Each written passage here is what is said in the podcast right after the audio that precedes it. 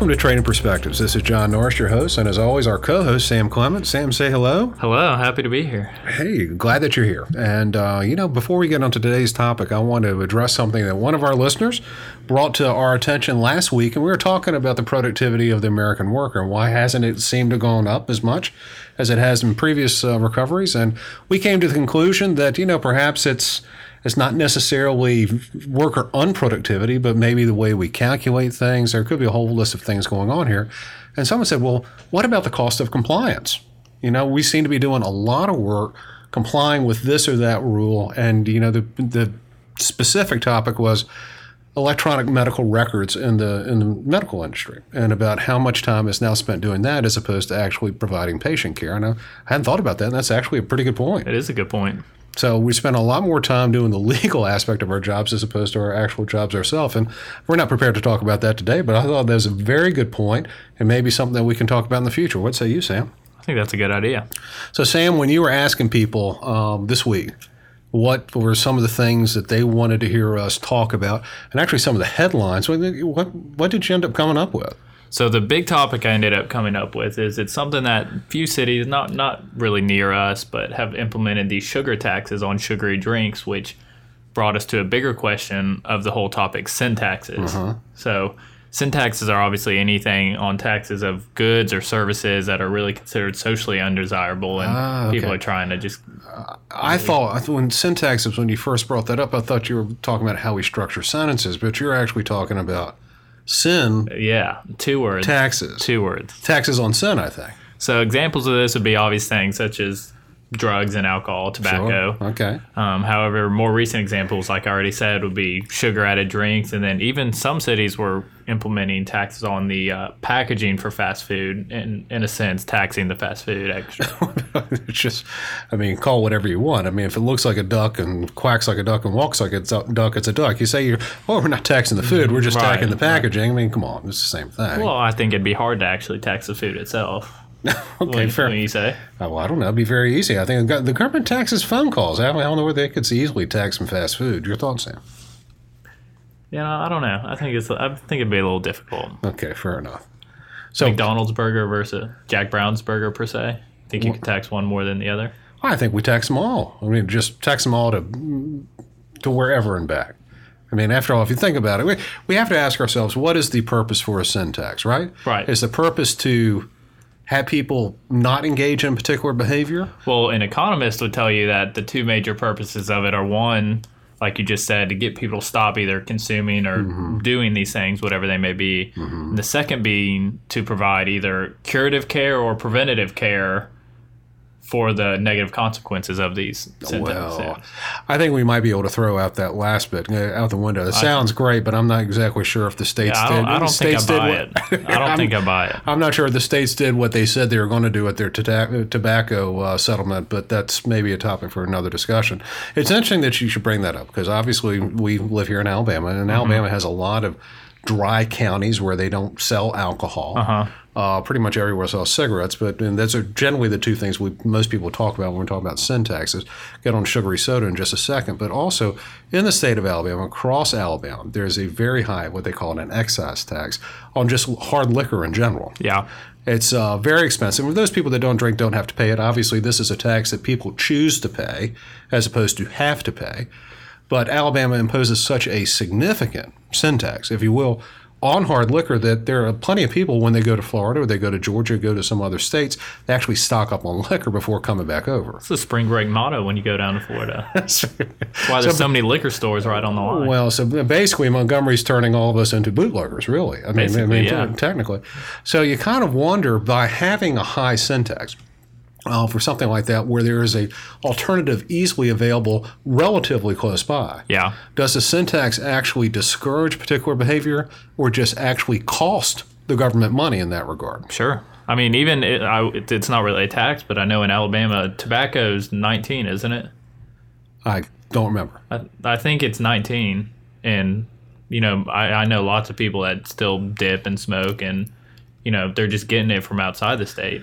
Well, I mean, to that regard, I mean, a few years ago, I told I told you this story the other day. With a few years ago, I was making a presentation up in Marion County, Alabama. And they had just put I twenty two uh, through their county, through I 22, for anyone that's outside the state or really outside of northern Alabama and northern Mississippi, is a very much of a boondoggle. Someone's brother in law or whatnot got paid. It's a direct shot from Birmingham to Memphis, not necessarily the most highly traveled interstate in the in the country. Your thoughts, Sam?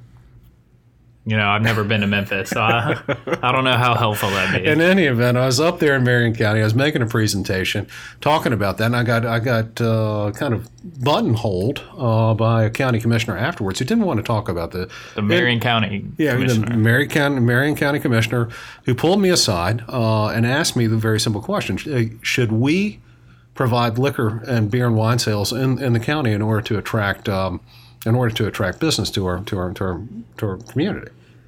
And I said, well, listen, I mean, the business is going to come to your community regardless of whether or not you, um, you know, whether or not you provide beer or wine. I mean, if they're going to come based on tax, I mean, overall tax structure, the availability of local workforce and distribution, all these things. Selling beer and wine, that really has nothing to do with that. I said, but let me ask you this. Do you go out to, where do you go out to eat? And she said, well, typically we go to Tupelo which is only about 20 minutes away from where she lived. I said, Why do you go to Tupelo? And she goes, Well, we can go to Applebee's.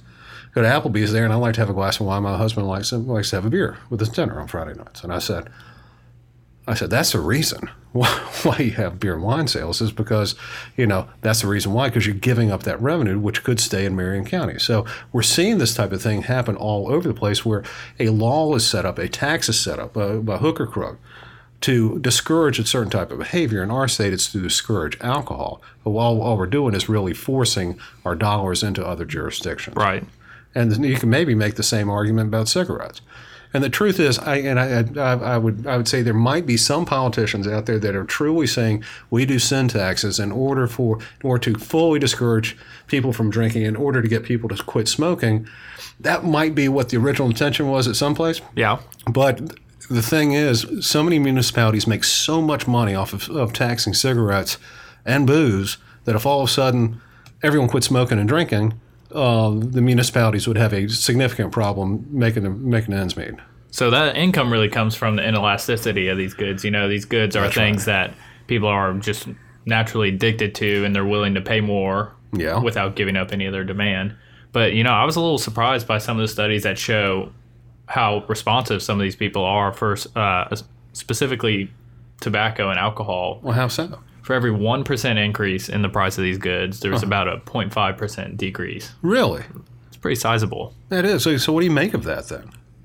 I mean, it seems like that first point of why you would have sin taxes Uh-huh. to get people to stop doing them might actually be pretty effective. Well, I, I guess so. I, I think it would depend on, um, you know, I guess where you are and maybe even what socioeconomic level. Because what, what we're seeing right now is, at least at the stats that I've seen, whether or not this is accurate, people of a lower income strata tend to smoke more than people in an upper income strata. So I'm wondering if you increase the taxes, whether or not it's kind of strange, you increase taxes, people in the upper income strata quit the behavior more quickly than people at the lower income strata. I mean, Right. did, did, you seen that at all in your in your studies? Um, a little bit. I mean, these flat taxes like this, you know, a tax on a pack of cigarettes is Yeah. the same for if you make 20 grand, 50 grand, 200 grand. Yeah. But it's going to hurt that person that's making a lot less, a lot more. Well, that's be- that's because your flat tax on, Right. on a pack of smokes is it's flat. I mean, it doesn't change. It's the same tax for everyone. Uh, so on a relative basis, it's it, it's the same. Uh, but on an absolute basis, it hurts that poor person's Right. overall budget a lot more. Yeah. And so the I mean the the you know obviously the argument to that is people don't have to smoke. People don't have to drink. So if the if the law is truly to discourage uh, a certain type of behavior, and that's the reason why you have it, you can't then complain that it's impacting the lower economic levels more than it is the upper uh, income levels. But like we talked about with the inelasticity of these goods, these are some things that for some people are hard to give up. well, you're absolutely right I about mean, that. then, then that's the government kind of being the parent of these people, and it's a little difficult for some of them, as as we can see. Well, then let me riddle me this one. If the goal is to get people to quit doing something, that's the reason why the government uh, taxes has these high sin taxes. But they understand that the there's a certain amount of inelasticity for the goods. Could you then say that the government is willingly putting a tax on inelastic products and products uh, that they know will have a disparate impact on the poor? Sure. So Why isn't there more of a hue and cry about that? Because I don't think it's well known. I mean, I, I don't think I'm thinking it should be it's, well it's known. not as fun of a topic to talk about for some Well, yeah, people. that that, that and it syntax. takes a little more digging than probably some of these other topics I that are see what you're uh, saying. I see what you're saying. So may, maybe trying to the, beat around the bush a little bit. the argument that you're making here is, you know, we can talk about income taxes, you know, we can talk about lotteries, we can talk about all this, that, and the other thing. The true regressive tax in our society, maybe you could make the argument is sin taxes. sure. And so we're, do, we're doing this tax. We're not creating as much revenue as we can otherwise, but maybe we are. Maybe that's a wash, but what we're having is a disparate impact on the poor who are still hooked to these products and services to the detriment of other things that would be healthier for them. Yeah. So, okay, I get that. Wow, that's pretty deep. Yeah, Man, we got we we got a little deep here. That's pretty deep. Now, now, what you also said something about sugary sodas. What's going What's going on with that? You know, surprisingly, that is something that is even more inelastic than tobacco and alcohol. Oh, it was. I was more surprised that it was more inelastic than tobacco specifically. Um, Come on, where'd you read that? The Economist. Oh, really? Yeah. That that sugary soft sugary soft drink sugar in general, as is more inelastic than than tobacco. Yeah, That's hard to believe. it is, isn't it? That's real hard to believe. But you know, I think the hope in something like this is Mm-hmm. people get their sugar habits, especially that that's more widespread than tobacco. Yeah. But that's something that people get usually when they're younger, you know. So these price increases that are getting put onto the consumer might actually Yeah. have a little more effect of people's lives down the road if you're not drinking as much soda when you're younger. Well, it seems like that. It seems like well, this is going to be real interesting to see how this plays out moving forward. Because when we raise tax on raise taxes on packs of cigarettes, there's no one really to stand up for the for the tobacco lobby. Right. Uh, raise They're ta- already demonized. Yeah, they're already demonized. You raise taxes on booze. Everyone knows what booze does, so no one's really going to stick up for that. Really, I mean, obviously, I mean, if you stick up, hey, you can't tax me, you tax booze, you kind of come across as something of a lush, and people Yeah. don't take you seriously. However, when you take a look and you start taxing sugar, That's got way more upheaval than wow, way more upheaval. I mean, not just Remember back in New York when they're back um Yeah. when was it early 2000s when Yeah. they first started doing that no more uh no more extra large gulps or yeah no big gulps that's what it is something like that. I mean, if you think about it, when you think of sugar, Sam, I mean, most people tend to think of you know, maybe southern Louisiana, we got some sugar cane, or maybe down in Florida, what have you. But really, sugar in a lot of ways in these sugary sodas has less to do with sugar cane, more with that high fructose corn yeah syrup. and it's not even just soda it's we call it a soda tax but it's anything with added sugar to it so even these juices and things that people like to consider as healthy things they're taxed the exact same So the sugar, the the sugary stuff, the added sugar, the added high fructose corn syrup, all this stuff. What we're doing there is going after. We're taxing the entire agricultural complex, and particularly a lot of these corn farmers. So all of a sudden, if we if we do that, boy, that, that, that that's far, that's a far more com- political issue yeah than simply ta- taxing tobacco and, and alcohol. Is that, do you think that's maybe why we haven't heard so much about the taxing sugary sodas and what have you, as opposed to, uh, you know, I mean, everyone takes taxing cigarettes and, and, and alcohol for granted. Do you think that's the reason why? I mean, the, Oh, the, yeah. str- the strong corn and sugar lobby in the United States? i mean i think it's bigger than anyone could imagine So, I mean, but you, if you take a look at it, and I'm certainly not one to talk, I mean, uh, like most people my age and of my level of physical activity, I need to shed a few pounds. But, uh, but the thing is, you shouldn't be laughing at that, Sam. We'll have an employee review after this. Um, we will. Um, we'll break for that one second. We'll be right back. no, uh, in all seriousness, though, I mean, when you take a look at the amount of sugar that we consume, and I've recently recently been uh, reading labels, and if you take a look at the back of just about anything, there's sugar added to it absolute sugar added to it. And if you go to just about any restaurant, they're adding sugar to it. You know why? Because sugar tastes good. yeah It tastes good. It's also I we're mean, made to like sugar there's a yeah, we're made to like sugar, and that's a reason. but Perhaps it's not. I don't think it's much of a coincidence. That's why you, you, Americans are so much heavier now than they used to be. yeah just There's a few things to me, few food items that I've seen that have added sugar that are especially frustrating to me because I don't see any need for it. What are? First one being peanut butter. I don't need a lot of peanut butter. You like peanut It- butter? I love peanut butter. So What- now I buy the kind of peanut butter that's just strictly peanuts, not even any salt added to it. And I think it's even better than the Jif brand that has 10 grams of added sugar every time you eat it. I've, man, I've- I don't eat peanut butter, so I've, man, I'll take your word for it. I mean, it seems like why, why are you putting sugar in peanut peanut butter butter? eater, yes. And another one being any kind of tomato sauce, pasta sauce, Yeah, yeah. tons of added sugar in it. Yeah. Well, I mean, the thing is, I guess you're right. We're conditioned to like sugar, and we don't even think about it. I mean, like you said, talking about uh, Bloomberg's tax in New York on, on big gulps. Yeah. We talk about the soda tax, but there's so much sugar going around, and it's it's making us very sick and very heavy, and all the problems that go with being too heavy, walking around diabetes, and, and all the all that heart heart disease.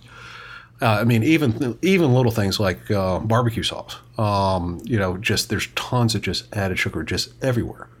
So, what were, what do you think would happen if all of a sudden we got as serious on taxing sugar, which a lot of scientists and, and the medical experts would say is worse for us, and certainly maybe an I occasional completely beer. agree.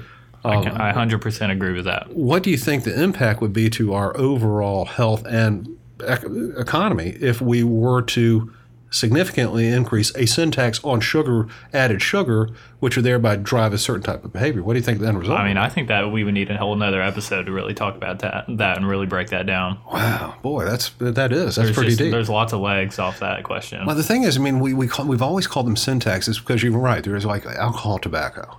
Right. and that's no- where they originate from. Yeah, yeah. I mean, that, that's what I call it. Sin Even gambling. Even gambling. I mean, we know that those things probably aren't real good for us. Sure. We know that those things are sinful by nature. Way people would argue that certainly, Yeah. and you find very few people that would argue, "Hey, no, it's it's not sinful." However, when you start talking about a jar of ragu or prego tomato, uh, you know, spaghetti sauce, Yeah. and start talking about the sugar added in there, I'm not, not you know, I'm not accustomed to calling that sinful. Not at all. So it's going to be kind of strange. So it's going to be kind of strange moving forward to see if these excise taxes, these sin taxes, whether or not we are just going to be focusing on sin moving forward, or whether or not we're going to be focusing on healthy habits. Yeah, we're really just trying to dictate how people's behavior. and then that brings up a completely different argument, which might be one for another time because we're getting a little long here today, is whether or not we want the government to be able to dictate the types of food that we eat. I think that's a very good question. And you know, I have kind of mixed opinions on it. I do too. And the, I mean, part of me says yes, and part of me says no. I mean, the libertarian in me says, no way, no way. Less Right. government is better. And then all of a sudden, the other side of me is going, my gosh, you know. When you see how much sugar some of these people are eating, yeah, yeah. I, I, I, and, and really through, I mean, and it's through every avenue. it's through every kind of avenue, possible- and, really kind of almost through no fault of their own because they can't control Sure. what the you have what, to really understand labels to try and work your way and weave your way around eating just tons of added sugar. Oh my goodness! Uh, this is the, the, you know something, and that really is a sin. So maybe we should be calling this a sin tax. Well, guys, I you know I'm not really sure if we've uh, traded too many perspectives again today, but we certainly did bring up something. I think it should be a good topic for discussion in, in our society, not just not just in politics, but in, in our society, whether or not we should tax those things. Uh, that we want to discourage a certain type of behavior, and is sugar one of them? Sam? Yeah, I mean, like you said, I mean, I think you know it's kind of hard. There's there's lots of opinions on it, and I, I I don't really have a complete opinion on it yet. Yeah, I'm, I'm not sure if I do either. Well, that's really about it for today. And guys, thank y'all so much for listening. We'd love to hear from you all. So if you have any questions or comments, please let us know. And thank you last week for the people that bringing up the cost of compliance is actually making us less productive, which I love. I love hearing that because regulators can be kind of boring at times. You can Especially also as a banker. yeah, without a doubt. You can send us an email to trading perspectives at oakworthcapital.com or you can leave us a review on the podcast outlet of your choice. If you're interested to hear if you're interested in hearing more about what we have to say, you can check out our blog, Common Sense, at oakworthcapital.com. That's all I've got today uh, for today, Sam. How about you? I'm looking forward to next week. I am too. Uh, so everyone, take care.